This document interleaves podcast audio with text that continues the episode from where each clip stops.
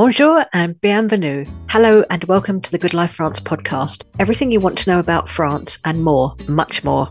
Though I was born in the UK, I now live in the far north of France, in the department known as Pas de Calais, which roughly translates as the Pass of Calais or the Strait of Calais, the strait meaning a narrow passage of water, in this case referring to the English Channel, which separates France and the UK.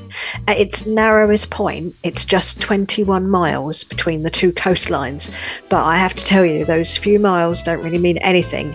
Even at that distance, these two countries are a world apart, and my passion is to explore the culture, history, regions, food, and wine of my new home and share with you what I find together with my podcast partner, Olivier Geoffrey. I'm here. Hello. Bonjour, bonjour. I'm Olivier, uh, but you can call me Oli. I am a Frenchie from the west of France, now in England, but soon to be returning to France to live in the south where the sun shines at last and the food is formidable, which is French for absolutely delicious. So we will be coming to you from the north and the south very soon in this podcast. Now let's get down to business. What are we going to be talking about today, Janine? Well, I thought it would be great to chat about one of France's most iconic landmarks. It's a world record breaker. It's a place that was conceived with the help of an angel who had a pointy finger. It's a building that seems to defy gravity and a site that is so wondrous that it has inspired artists, musicians, and writers for centuries, and it's influenced many films, including The Lord of the Rings. Can you guess where I'm talking about? Well, I can, and I think that some people will definitely know it from uh, the hint about the angel with a pointy finger. It must be Mont Saint Michel in Normandy, yes? yes, you're right.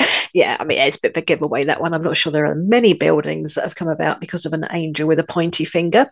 But today we're going to be talking about the majestic marvel called Mont Saint Michel. The Good Life France podcast. Everything you want to know about France and more with Janine Marsh and Olivier Geoffrey. Mont Saint Michel is one of those places that, although its wiggly cobbled streets might be covered by many, many visitors, the magic still shines through. But first, let's talk about where Mont Saint Michel is. Well, this tiny town sits on a granite island cradled between the coast of Brittany and Normandy. Some people think it is in Brittany, but it is actually in Normandy, I'm afraid, in the Manche department. You can see it from miles around, and from far away, it looks like a bit uh, like uh, Helter Skelter. Victor Hugo, the great French writer, called it the pyramid of the seas, and you can really see what he means when you view it from a distance. It's one of the wonders of the world and has uh, attracted hordes of tourists since the Middle Ages, and that is how it is a world record breaker. There are only 30 people living on the island, but uh, there are about 100,000 visitors per year per inhabitant, which is a world record. It's incredible, isn't it? I've been one of those visitors. I took my dad there and he really didn't want to go. He really moaned the whole way there in the car. But I am extremely stubborn when I want to be and I insisted we go.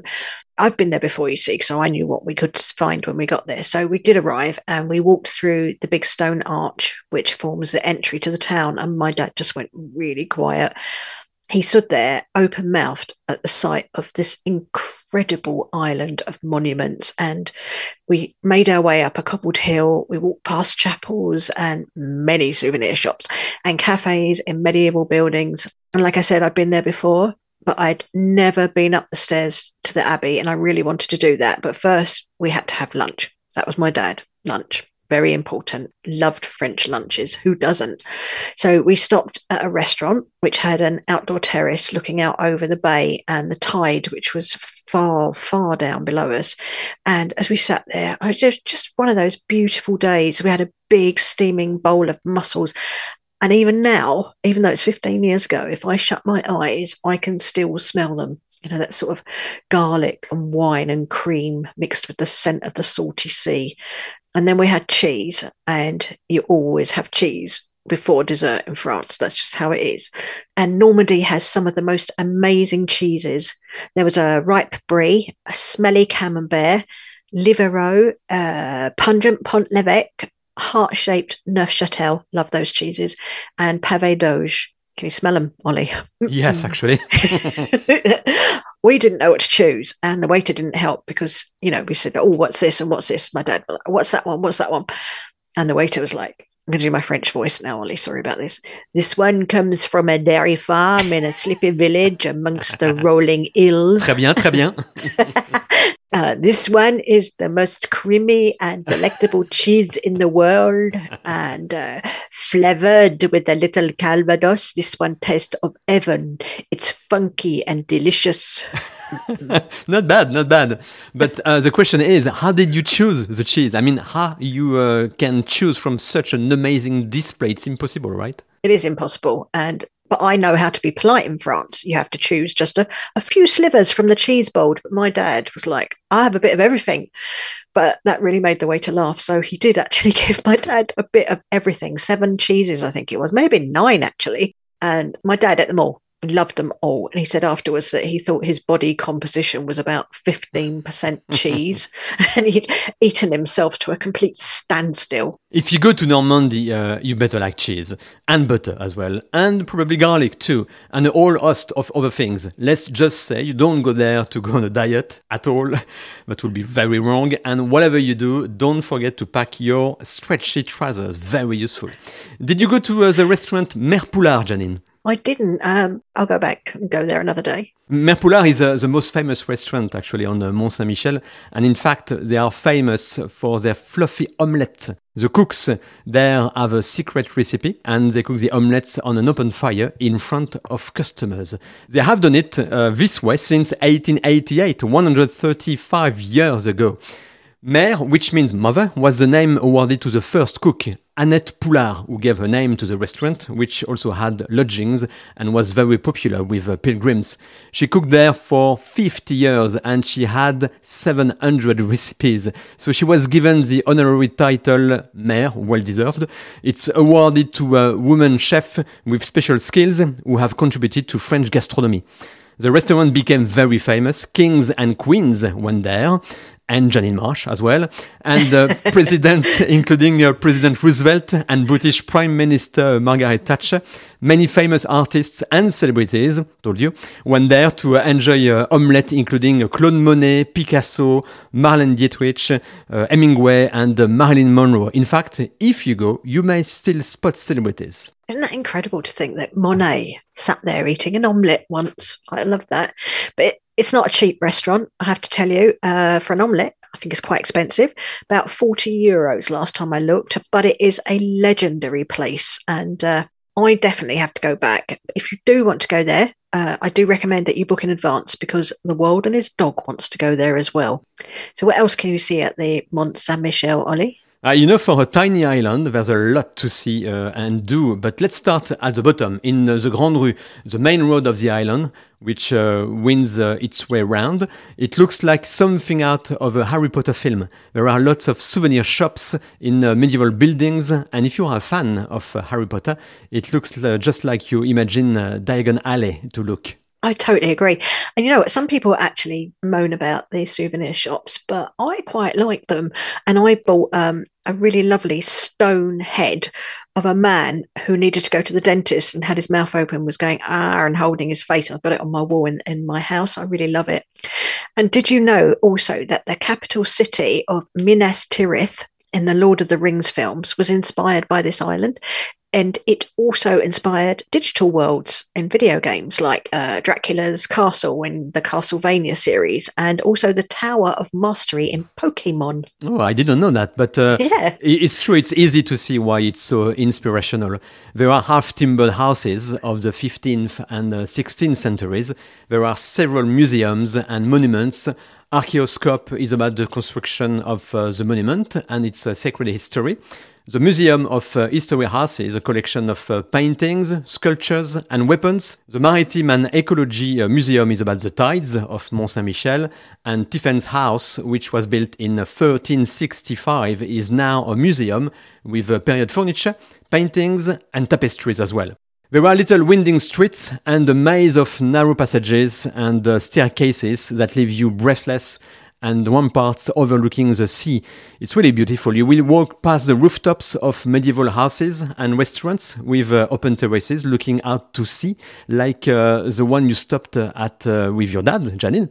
And there are various uh, viewpoints where you can look down uh, over the mudflats about 90 meters below. And some people might be listening to this and thinking, looking at mudflats might not be that interesting, right? But they are included in the UNESCO World Heritage Site listing that the Mont Saint Michel has, and they are a timeless view. It would have looked like this a thousand years ago when the abbey at the top of the island was being built, which brings me nicely to a point where we can talk about the history of the island and the angel with the pointy finger that I mentioned at the start. And it is a very strange history for sure, and it goes back thousands of years. In uh, prehistoric times, the Mont was just a little bump on some uh, dry land. Probably prehistoric man would have hunted the woolly mammoth here. Then, as uh, the climate changed, sea levels rose and erosion kicked in. Outcrops of rocks started to appear. Some were eroded by the tides, but some resisted, and one of them eventually was given the name Mont Tombe. Some say that it was created by a giant who dropped his shoes on the dry land and they became hills that uh, eventually uh, became islands. Some people believed that the island of Mont Saint Michel was a link to uh, another world. Why not? From the start, when it became an island, it always seemed to have um, been special and mysterious. Hermit monks lived here in the 6th century as it was uh, so secluded. I love that link to another world. But actually, the island became really, really special in the year 708 when an angel appeared to the Archbishop of Avranches, which is not very far away from Mont Saint Michel. He was called Aubert, and it said that the Archangel Michael appeared to him in a dream and told him to build an abbey on Mont Tombe Island, as it was known then. So Aubert, he decided to ignore this vision, but then he had the dream again, and he ignored it again and then again. So, three times the Archangel Michael told Aubert to build an abbey in his name, and three times Aubert ignored it. Well, Archangel Michael, he was the leader of God's armies against Satan, and he wasn't about to be put off by a procrastinating archbishop. He stuck out his finger and burned a hole in Aubert's skull and told him again, build it. Wasn't very nice of him, really, was it? But it worked and Aubert couldn't get on with it quick enough at that point. Yeah, he built that abbey. I would too if I was him. yeah, me too. yeah. If you go to the Basilica of uh, Saint Gervais of Avranches, uh, there is a relic there, a skull said to be uh, Aubert with uh, a finger-sized hole said to be the scar of the Archangel Michael. It was found on Mont Saint Michel in the 10th century, and that's how the legend of Aubert began, and the island became Mont Saint Michel. After it was found, pilgrims flocked to the island. Uh, it was considered a path to paradise, and the island became the second most important pilgrimage site after Santiago de Compostela in Spain. And those souvenir shops you see there, well, there have been souvenir shops since the Middle Ages, as I was saying before, because uh, the pilgrims loved to buy souvenirs to prove they had been there and as a memento of their long journey. In the old days, reaching the island was uh, an act of penitence, sacrifice, and commitment to God. It wasn't an easy journey. Pilgrims walked across the sands and mudflats called it Saint Michael in peril of the sea because the tides can rush in so fast. It's quite dangerous. Absolutely. And Victor Hugo, again, oh, he's such a prolific writer, but he had such a way with words. He described the tides coming in as swiftly as a galloping horse. Those tides can rise 14 meters from their low water mark. And this stretch of coastline has some of the highest tides in the world. It's just as perilous now to walk there as it was in days of old, and the tides can come in at around a meter a second. So you need to take great care if you walk here. And they also have what's called super tides in this area. And according to National Geographic, these super tides occur about every 19 years. And here's a note for your diary. The next one will be on March the 3rd, 2033. Okay, March the 3rd, 2033. Duly noted. But back to the abbey. The one you see today is not the one built by uh, Aubert. Today's abbey is uh, newer, not very new though. It was built in the 11th century, more than 1,000 years ago. And here's a couple of fun facts. In the middle of uh, the 11th century, Harold, then Earl of Wessex, later King Harold of England, apparently rescued two Norman knights from the quicksand there. It's depicted in the Bayeux Tapestry in the battle scene. The year after William the Conqueror's victory over England in uh, 1066, the monastery of Mont Saint Michel gave support to his claim to the English throne. As a reward, William granted the Benedictine monks who lived there land and property on English soil. It included an island off uh, the coast of Cornwall, and an abbey was also built there, known as uh, St. Michael's Mount, obviously, and it looks uh, a bit like Mont Saint Michel from a distance. Over the next few hundred years, Benedictine monks settled in the abbey, and a village started to take shape below its walls. By the 14th century, the monastery, the abbey, and the church were completed just as they appear today. Things were pretty quiet for a while, but then the French Revolution happened. Yes, there's always something happening in France. the French Revolution saw the overthrow of royal and religious rules, and uh, for a while, Mont Saint Michel became a prison and a garrison quarters. But uh, it had many famous supporters, such as Victor Hugo, and the campaign for the island to be declared a national treasure. In the 1870s, the prison was closed and the island was declared a historic monument. It's incredible how many monuments became prisons. I think Carcassonne also was a garrison and a prison. I mean, all over France, these major monuments in the French Revolution, they became prisons and garrisons. But it's how the abbey survived. It's very different in the abbey from the busy shops and streets below. You reach it via seriously a chest thumping 350 steps staircase. There is no lift. So it's often a lot less crowded up there than it is in the streets below. When I went, my dad didn't come upstairs with me, by the way.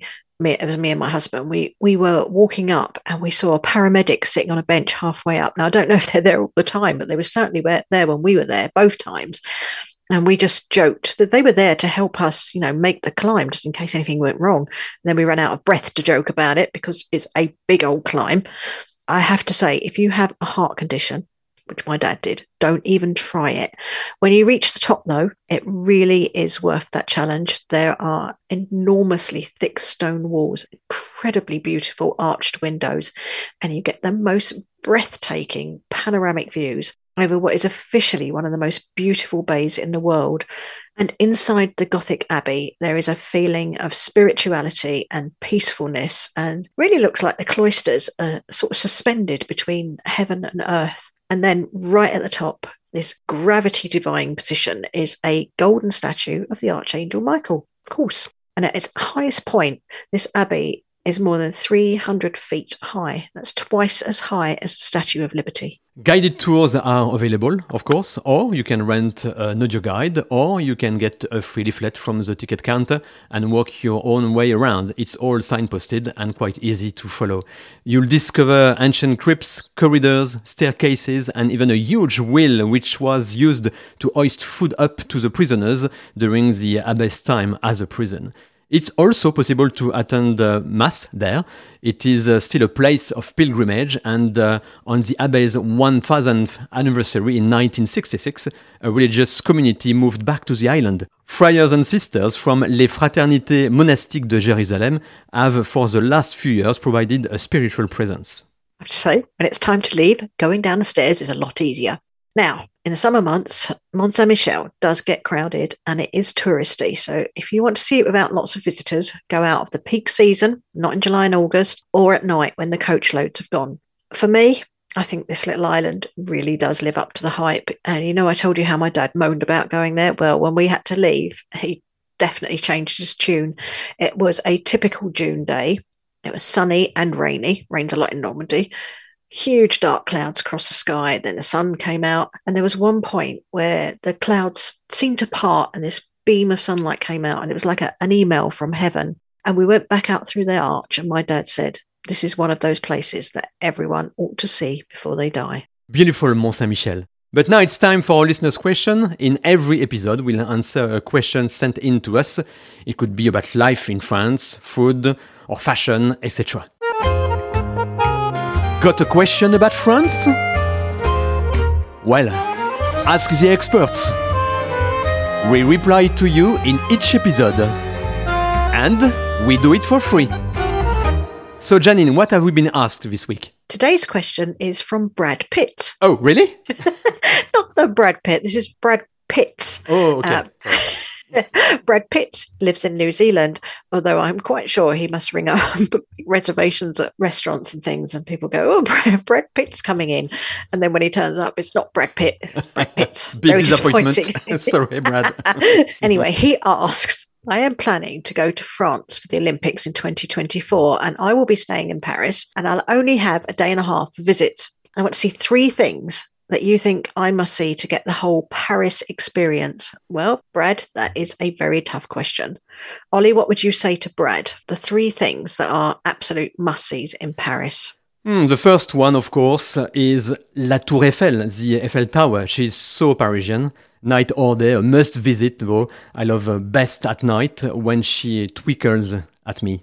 And I would say the Cathedral of Notre Dame, which uh, we are all hoping will be ready for visitors by the time the Olympic Games begin.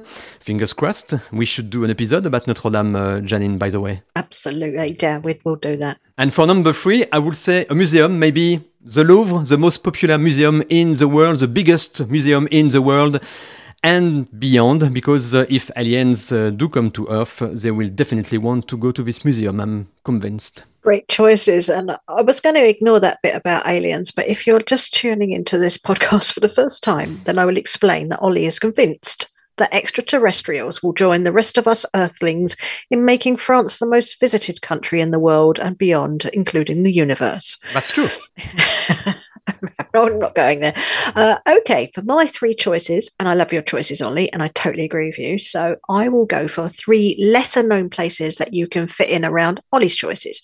So when you go to Notre Dame, add on a visit to Sainte Chapelle, which is an absolute jewel of a church with the most incredible stained glass windows, and it's older than Notre Dame. And it's now a fabulous venue for evening performances of classical music. If you go in there during the day and the sun is shining through those windows, it honestly feels like you're standing in a, a giant jewel box. It's quite stunning. And when you go to the Louvre, if you're a museum fan, I would cross over the river and pop into the Musée d'Orsay, which is a fabulous museum in a former train station.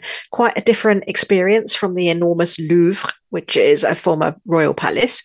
Orsay is full of French art, the same, but it's very specific. Paintings, furniture, mainly from 1848 to 1914. So Impressionist, Belle Epoque, Art Nouveau, and it has a lovely restaurant. So it's a great place to stop for lunch there, but book in advance. And finally, I would say when you head to the Eiffel Tower, take a boat ride on the River Seine. The boat quay is at the base of the tower, so you can find it very easily. And from a boat, you will get to see the sights from the water and a totally different perspective, and you'll see so much in a really, really short time.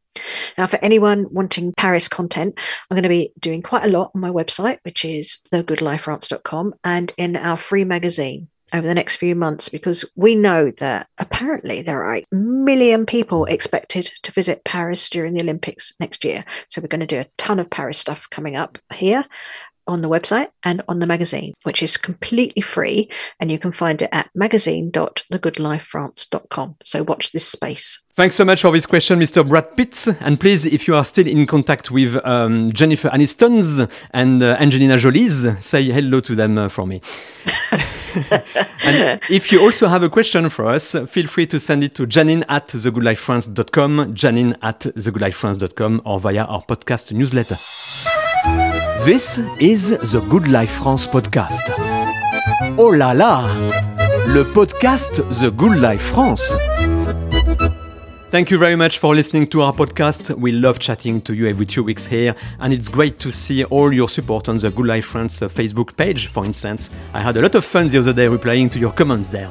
So please carry on sharing our podcast so it can grow and reach all the French fans in the world. And potentially beyond. Oh. You've been listening, sorry, to Janine March and me, Olivier Geoffrey. You can find me at parischanson.fr. And you can find me and heaps of information about France, where to visit, culture, history, recipes, everything France at thegoodlifefrance.com, where you can subscribe to the podcast, my weekly newsletter about France, and our totally brilliant, totally free magazine. But for now, it's au revoir from me. And goodbye from me. Speak to you soon. The Good Life France podcast. Available on all podcast platforms, on thegoodlifefrance.com and on parischanson.fr. The most beautiful French songs of the 40s, 50s and 60s, only on Paris Chanson. Available on your mobile, smart TV, computer and smart speaker 24-7. Visit parischanson.fr to find out more. That's P A